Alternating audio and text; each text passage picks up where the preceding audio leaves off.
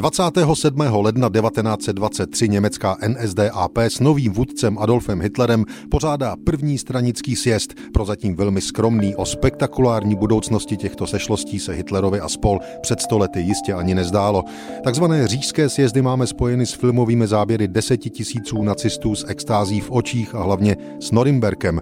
První sjezd NSDAP ale 27. ledna 1923 hostil Mnichov. Toto schromáždění bylo velmi skromné, zúčastnilo se ho pouze 6 tisíc straníků a hostů. I tak se ale informace dostala na stránky českých lidových novin.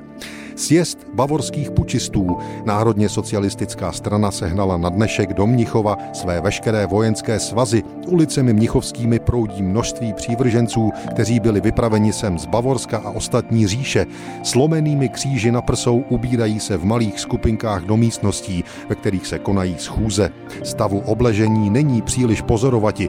Policie dovolila, aby 12 schůzí národních socialistů konalo se v uzavřených místnostech. Zamýšlené projevy pouliční byly zakázány. Různé pokusy výprav jíti na nádraží v uzavřených skupinkách městem byly policií zmařeny. Policejní oddíly byly zesíleny mužstvem z venkova, aby se zabránilo i hned možným pokusům o puč. Tolik tedy první sjezd NSDAP 27. ledna 1923 v Mnichově v Lidových novinách. Hitlerova partaj měla těchto sešlostí před sebou ještě devět. Tu příští v roce 1926 ve Výmaru, pak už výhradně v Norimberku. Od 5. sjezdu v roce 1933 do 10. v roce 1938 je NSDAP pořádala jako strana vítězná, která v Německu držela veškerou moc a vyhrožovala i světu.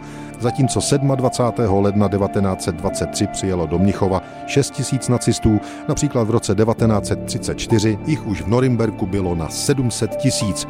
Obrázky z těchto svým způsobem fascinujících schromáždění zachytil i filmový pás. NSDAP si nechávala sjezdy natáčet od roku 1927. Ty nejslavnější záběry z dílny režisérky Leny Riefenstahlové jsou ze 30.